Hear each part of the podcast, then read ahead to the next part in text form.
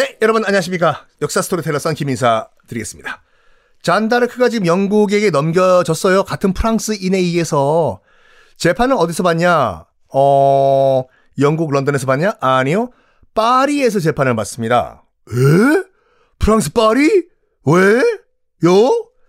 당시 파리는 부르고뉴파 소속이었거든요. 부르고뉴파 소속 그 영토였기 때문에 거기서 재판을 받습니다. 음, 부르고뉴파 소속 판사와 영국에서 건너온 판사에 의해서 1년 넘게 재판을 받거든요. 이단과 마녀 재판을.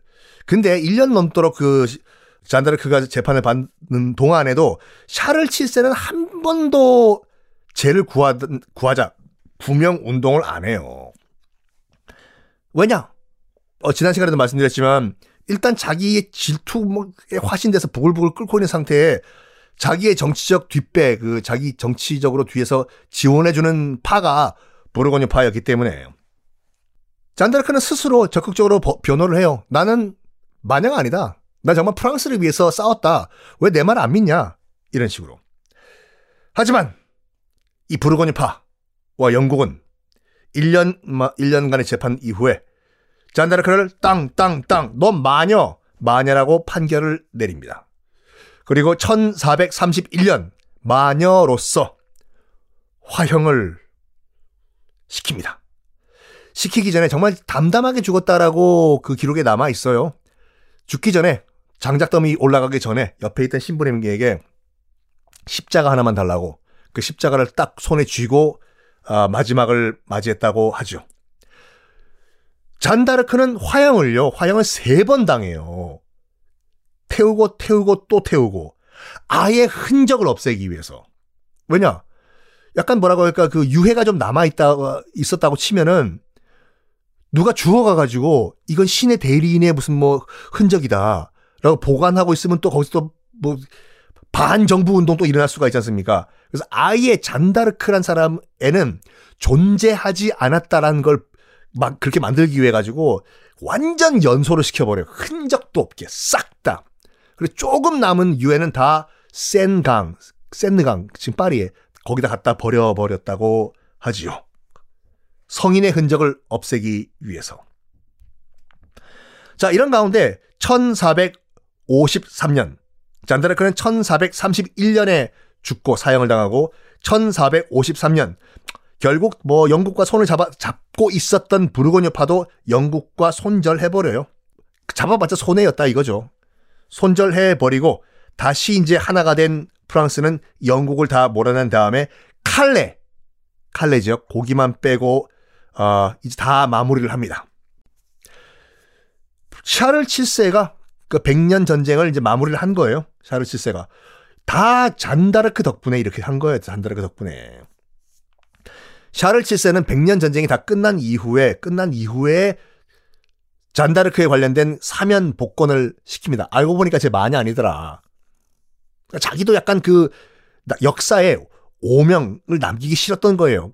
나중에 역사에 샤를 7세의 배은망덕한 왕, 어, 지 구해준 17살짜리 애를 태워 죽인 왕, 라고 남기기엔 자기도 싫었겠지요. 그래서 마지막에는, 아, 이건 재판 잘못됐다. 내가 국왕으로서 공식적으로 사면 복권 시키겠다. 잔다르크는 마녀가 아니라 성인이다. 딱 이렇게 공식적으로 사면 복권을 해 줍니다. 자, 백년 전쟁 이렇게 마무리가 됐는데 참 싱겁게 끝났어요. 백년 전쟁도요. 근데 백년 전쟁이 참 의미가 있는 게 뭐냐면 백년 전쟁 전까지만 하더라도 영국과 프랑스는 국가로서의 정체성이 없었어요. 프랑스 우리 하나. 르코크 스포르티브. 지단. 계란 지단 말고 축구 선수 지단이요. 이런 거 어, 샤토몽 블루 이런 그 하나의 그런 국가 정체성이 아니라 그냥 왕 있고 각자 띄엄띄엄 띄엄띄엄 있던 성들의 영주들 거의 독립국가들이었던 그런 애매모호한 나라였어요 프랑스도. 영국은 말할 것도 없고. 그런데 100년 동안 서로 치고받고 싸우다 보니까 우리가 남이가 우리는 우리다 우리 뭉쳐야 산다 프랑스는 프랑스인 영국은 영국인이라는 국가 정체성이 그때부터 생기기 시작을 했어요. 그리고 이제 뭐 나중에 말씀드리지만 영주 이 성은 내 성. 나는 프랑스란 나라 모르겠고 내 성만 지키면 돼. 영주들이 슬슬 무너지고 국왕의 파워가 세지기 시작하는 하는 뭐 전문 용어로 절대 왕정의 시대가 그때부터 시작이 돼요. 의미가 있어요. 그러니까 요것만 보시면 돼요. 백년 전쟁은 영국은 영국, 프랑스는 프랑스, 우리는 프랑스인, 너는 영국인 이란 정체성이 생기기 시작한 그런 전쟁이었다. 민족 정서가 생긴 거죠. 그리고 여, 그때부터 영국과 프랑스는 서로 되게 미워하기 시작했어요. 아니 1년 동안 싸워도 원수가 되는데 100년 동안 싸웠는데 친하게 지내겠습니까? 자, 전쟁은 끝났습니다. 전쟁은 끝나고 나라는 초토화가 됐는데 이 초토화가 된 프랑스 누군가 다시 일으키는 왕이 나와야 되지 않겠습니까? 이때 또 왕이 하나 등장을 하죠. 1515년 1515년에 프랑스와 1세라는 왕이 프랑스 왕이 돼요. 역사적 기록은 굉장히 덩치가 크고 키가 크고 잘생겼다라고 나와 있어 미남 왕이라고. 저는 동의를 못 하겠어요. 여러분 지금 한번 검색을 해 보십시오. 프랑스와 1세라고 치면은 웬 거대한 왕 초상화가 하나 나올거든요.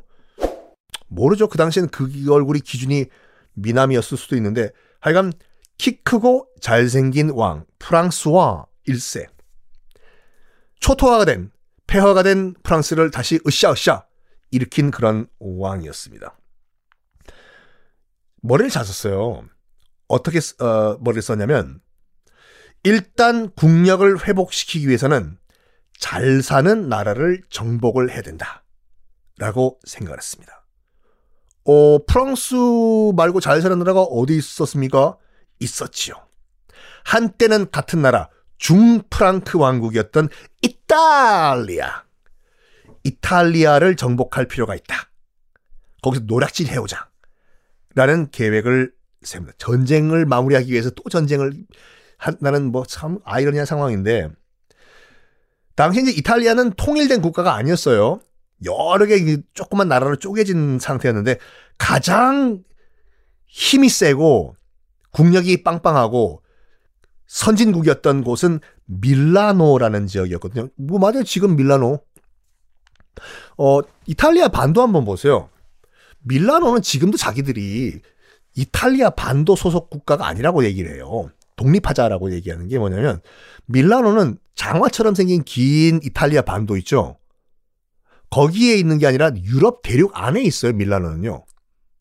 그리고 거기가 제일 잘 살고 지금도 우리가 알고 있는 무슨 모든 모든 명품 브랜드 있잖아요. 본사가 다 거기에요. 람보르기니, 페라리 다 거기서 만들어요. 잘 살아요 거기. 밀라노, 밀라노. 그때도 마찬가지였어요. 굉장히 잘 살고 뭐 지중해 교역 등등등을 통해 가지고 불을 막 있는 대로 쌓아놓고 여기를 그리고 또 선진 문화. 여기를 공격하라. 프랑스와 1세가. 어 공격을 하려면 돈이 있어야 되잖아요. 그래서 뭘 했냐면 자기가 그 왕실이 갖고 있는 금식기들. 아니 그 용 아니에요 여러분. 금식기. 포크 나이프 이런 것들. 다 녹여라! 녹여가지고 군자금을 마련했습니다. 그리고 뭐 전편에도 말씀드렸지만 프랑스가 아, 자랑했던 신무기 대포 다 끌고 가요. 그래가지고 1515년 1515년 9월 13일 마리냥 이란 곳 네가 소냐 돼지냐 네가 말이냐이 아니라 지금도 있는 도시예요. 밀라노란 곳 바로 옆에 있어요. 마리냥. 여기서 밀라노 군과 이탈리아 군이죠. 밀라노 군과 프랑스, 프랑스와 1세의 프랑스군이 격돌을 벌입니다. 빵!